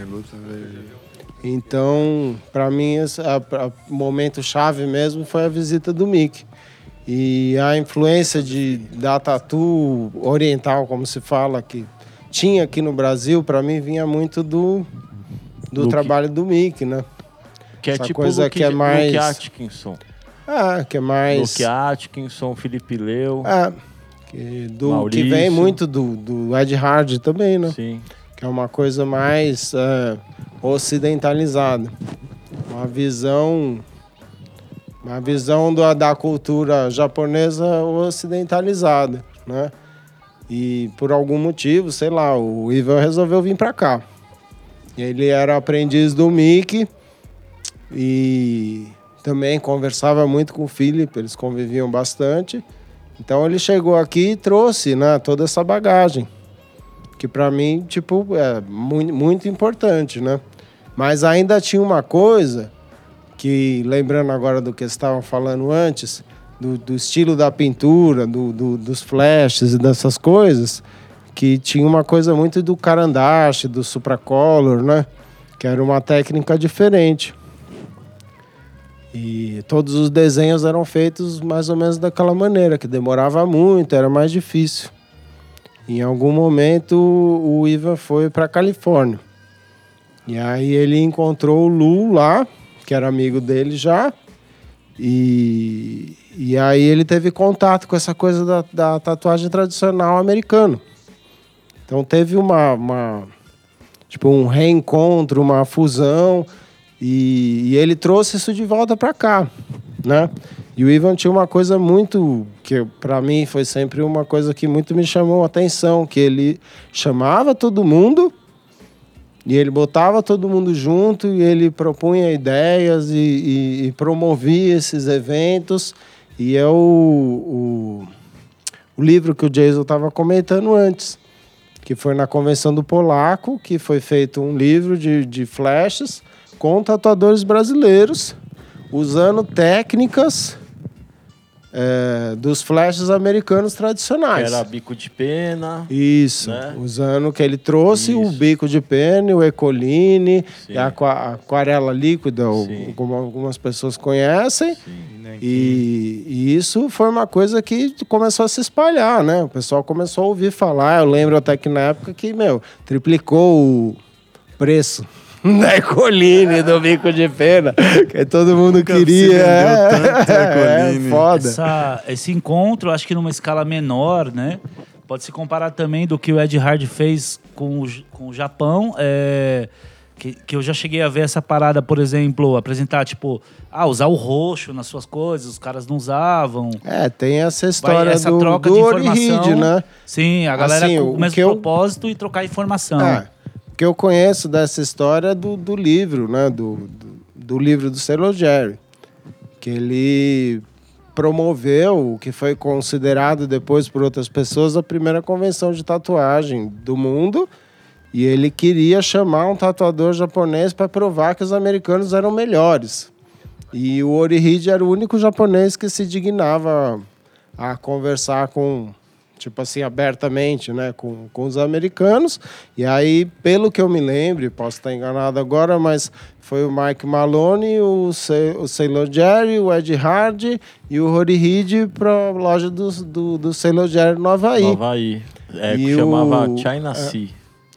E, o, e lá aconteceu isso. E, na verdade, Hoje o plano do Sailor hoje. Jerry Tem até hoje, né? É outro nome, mas existe hoje. o plano do Sailor Jerry, pelo que me parece, foi meio frustrado, porque o, o Mike Maloney e o, e o Ed Hardy gostaram muito do Rory Reed e foram trabalhar com ele.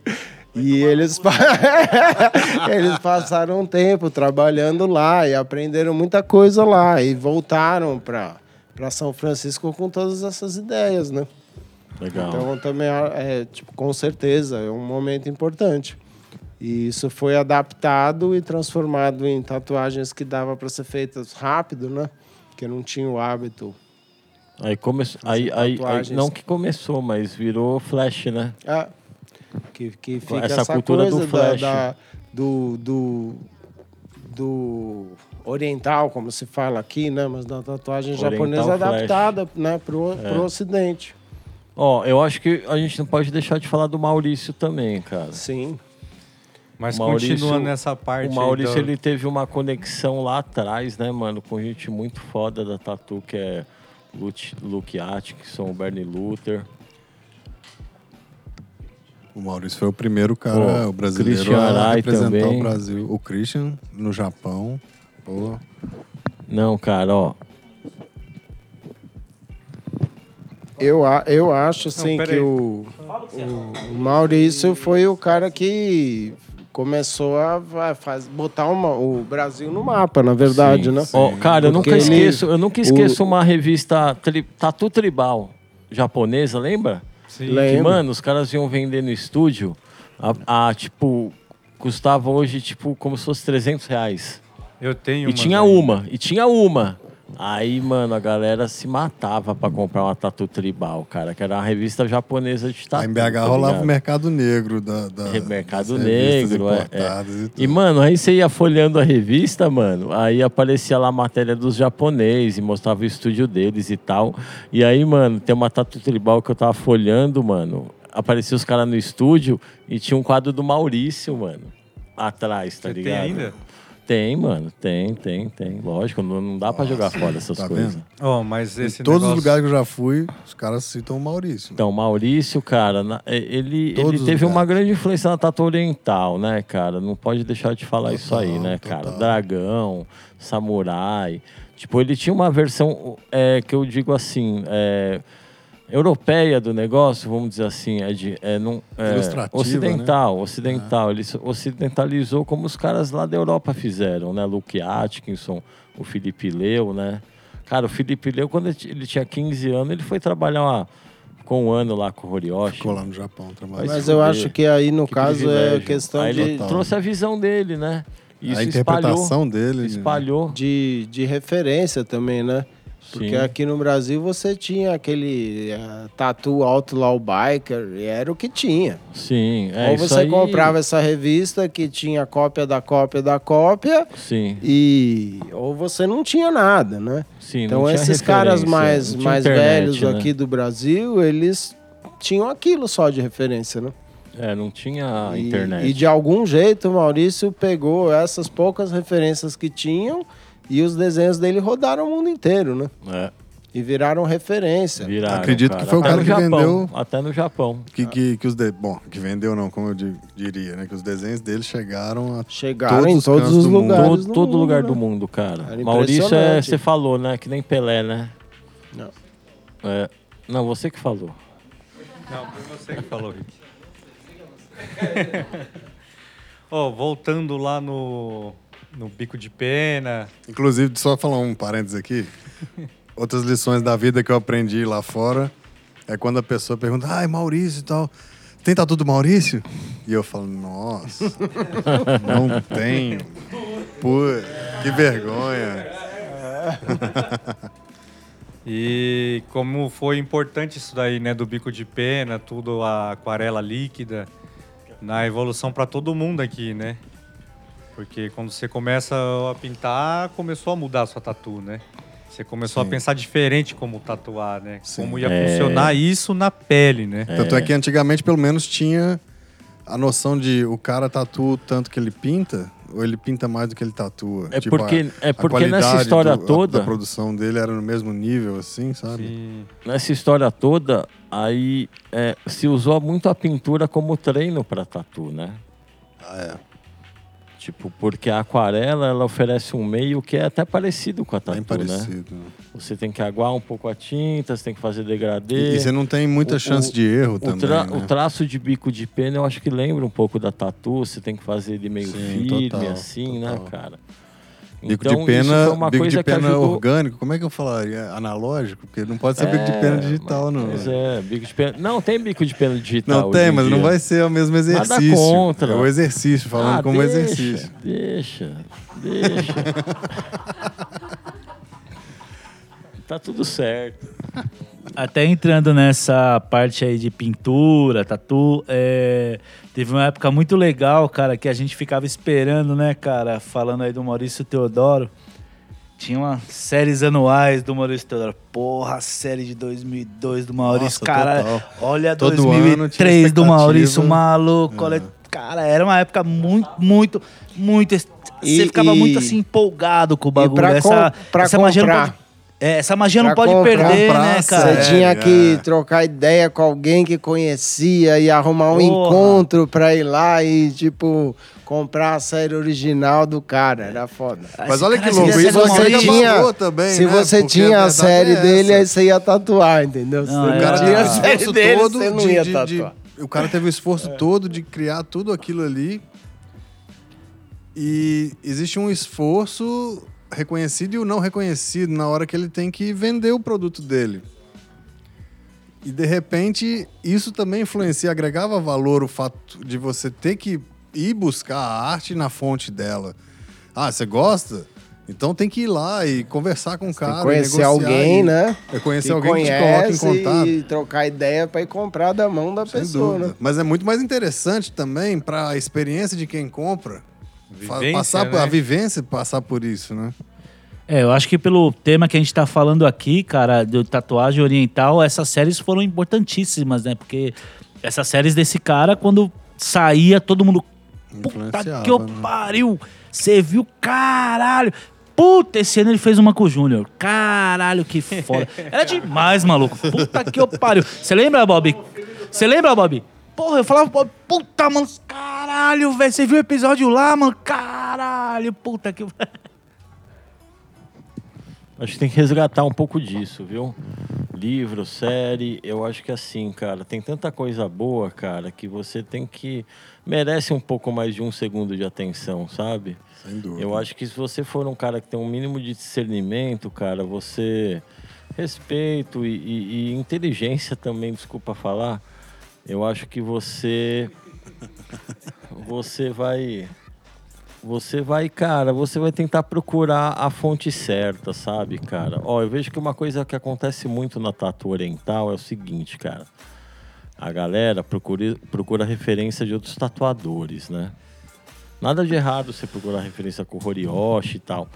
Mas, mano, eu, eu vejo que acontece assim, cara. A galera busca a referência do, da, da cópia, da cópia, da É. cópia, da cópia do Horioshi. Vira aquele negócio, a brincadeira do telefone sem fio, Sim, que no final não tem mais nada a ver com o original. sim. Entendeu? Então, meu, vai, vai beber na fonte, sabe? Vai beber na fonte, cara. Vai aprender o básico. Porque o, o básico vai te dar uma, uma raiz, um alicerce muito forte, cara. Sim. O Entendeu? Tino acabou falando, né? Você não estuda o médico, você estuda o que o Exatamente. médico estudou pra ser Exatamente, médico, cara, assim. Exatamente. E, cara, eu vou até fazer um adendo e um elogio, assim, legal que, o que a Yumi falou, porque eu conheci ela hoje e o, Rick falou que ela foi aprendiz né, dele e tal. É, Cara, com e é legal você ver uma pessoa que busca tão a fundo, assim. E eu não falo nem como isso ser um artigo de luxo, mas eu falo como isso ser raro hoje em dia, né? Justamente por tudo ser tão superficial. É legal você falar, puta, quero aprender a tatuar, mas quero ir mais a fundo do que me levou a aprender a tatuar. É que Igual você tem que ler, né? Do seu marido que viu a tatu. É, porque você precisa de esforço, Tem né? que ler, cara? né? Você tem que fugir do Quem ler em dia, superficial, assim, né? mais do que Eu- eu um sempre- texto curto, né? Eu sempre bato na tecla da internet, acabo sendo um pouco chato, assim, mas é, é- é bonito ver quando você mergulha um pouco a fundo da superfície que só tem na internet, saca? Você vai um pouco além. E às vezes é legal, porque eu sempre comento isso aqui, que tem muitas pessoas que ouvem a gente que às vezes não sabe que tem além disso. Então, puta, legal você ouvir essas histórias e você saber que você também pode, qualquer pessoa Cara, pode dá fazer pra você isso, mergulhar de cabeça no tatu e, E a gente tem muita vida- informação hoje em dia, né? Uma vida A gente não vai tem acesso a muita informação, mas ninguém busca muita informação, né? Uma Muito vida não vai ser suficiente, cara. Isso Sim. que eu acho legal no Mas isso é uma tendência de hoje em dia ou sempre foi assim? A- a- o quê? Porque, é, de repente, você copiar o, o, o outro ali que você tá vendo, você facilita seu caminho. E é por isso que as pessoas têm tendência a fazer isso. É uma questão filosófica, assim. É igual aquilo de escolher uma tatu. Tipo assim, ah, eu vou escolher uma tatu que a Gisele Bündchen tem porque todo mundo gosta da tatu dela e contrapartida todo mundo vai gostar da minha. Ou eu vou fazer algo que eu tenho vontade e eu não sei se as pessoas vão gostar ou não, sabe? É. Eu Tipo, posso dizer que a é tatu o da Gisele Bündchen fácil, né? gerou mó grana pra mó galera. Foi da hora. Mano, é que, é que a Gisele Bündchen fez uma estrelinha. E a Anitta, que fez mano. três estrelas. Mas eu é não isso, tatuo é, estrela, eu tá? Eu queria- não tatuo estrela até hoje. Não, saiu do tema, mas é. Eu não tatuo estrela. Bom, acho que né, a gente conseguiu, a grosso modo, dar uma pincelada em tudo que a gente podia. Vamos aí para as considerações finais. Já?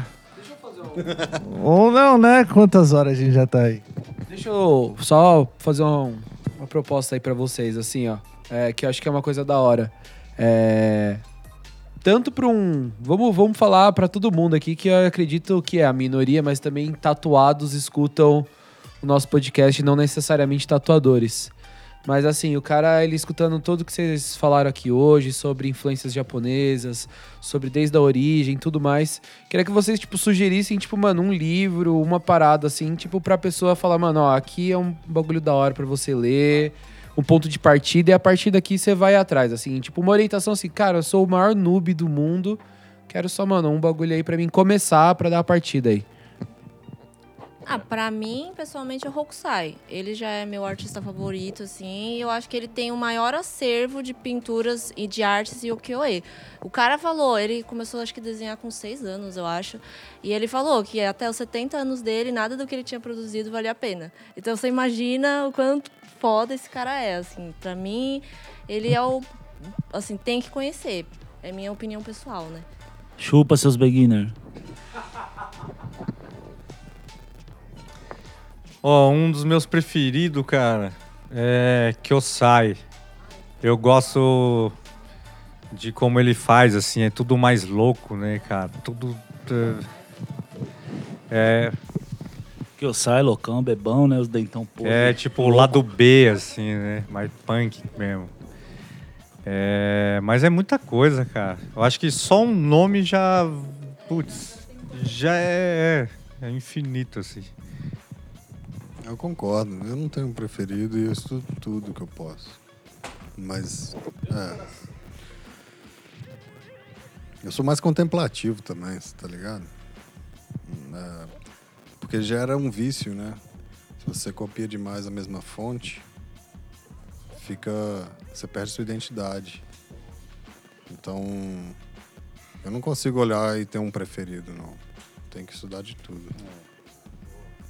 Ah, se alguém quiser pesquisar um nome específico aí, tem um que faz um, uma galera bem bonita, o, o, o Tamaro. É um cara que faz umas pinturas muito fora também, que eu gosto. Tem um livro lá em casa que é bem legal. É. Quem quiser lá em casa. é o, o Tamaro, muito legal também. É só pra dar uma referência, né? Então, fica essa aí. Pesquisa aí, seus filhos da puta. É, e agora? Já falaram de tudo. Não, ó, o que me ajudou muito no começo foi o Reed, então vou, vou bater nessa mesma tecla, cara. Ele não é artista de ukiyo-e, ele não é artista de ukiyo-e, mas ele tem uma interpretação muito boa, cara. Eu acho que funciona muito bem, entendeu? Então, é, ver Rory Reed, é, é Gifu Reed, cara. Procura esse cara aí que ele tem uma interpretação, aí é um negócio mais avançado, entendeu? É como você vai interpretar os ukiyo-e pra tatuar. E eu acho que esse cara é genial nesse sentido. E o fundo dele é lindo, cara. É, é, ver Rory Reed mesmo, galera. O Rory Reed ele é um maluco que ele não quer morrer, mano. Ele, ele tatua desde que o Japão era fechado, galera. Tipo assim, o bagulho era fechado. Antes da Segunda Guerra, o cara tava lá no corre tá até agora. E você tá aí no tablet aí pastando. Então, por favor, né? Não é verdade, ele já deve ter uns 90 anos e tá pintando, tá vendendo pintura no Instagram. Procura lá, é, é Gifu. Não, desculpa, eu vou falar o nome dele. É Kazuo Oguri. Procura no Instagram, vê as pinturas desse cara e vê a interpretação que ele faz dos ukiyo-es, é genial. Então, se eu tiver que falar um, livro para quem tem interesse em tatu japonesa, que tem informação pra caramba para quem tá começando, eu indicaria o Bushido do Oryoshi Boa. III, que tem muita informação, Sim, esse tem que eu roubei do muita Rafa, tatu Nossa, bonita. Pedrão, tá vendo? Você é e- presença, assim, e tem, indispensável, Tipo, infor- informação importante mesmo. Sim. Ele dá um, um apanhado Falou geral Cara, estética não- de body suite, é, de pra fechamento. Quem não é conhece nada, poder saber dos termos, das coisas, é legal. Pra quem, não significa, pra quem não sabe o que significa Bushido, é o caminho do regueiro. Se quiser ver lá, o caminho do regueiro. Ah, salve já. Eu sabia que o Rafa ia falar isso, que é o caminho do regueiro. Bom, eu. O que, que eu faço, mano? Eu como lamen e guiosa. e eu gosto pra caralho. E, e é nóis. Eu assisto Dragon Ball. E é nóis, mano. Boa, adoro lamen, mano. Vou tatuar um lamen. E é nóis. Abraço. Quem quer dar tchau? Vamos deixar o Instagram de todo mundo? Boa, vamos, voltei. Vamos deixar o Instagram de todo mundo. Vai. Pedro, seu Instagram, quem quiser te achar, falar com o Pedro, encher o saco, fala lá. Arroba Pedro 13 Tatu. Boa. Yumi. O meu é arroba Yumi underline Irezumi. E Yumi, como é que se escreve? Y-U-M-I. E Underline- aí, underline Irezumi, que Boa. significa tatuagem em japonês. Boa, aí já aprendemos mais o meu um. é arroba Jazel Sage. Jason com G. Não. É Geiso. Geso. G.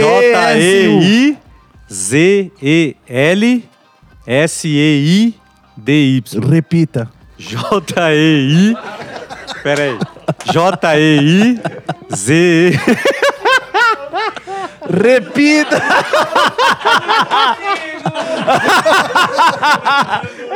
Não, não, vamos lá. Respira, respira.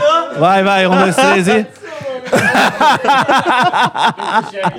Não consegue, né? Mas vamos lá. J-E-I-Z-E-L-S-E-I-D-Y. Boa, aí, mas vem pra cá você.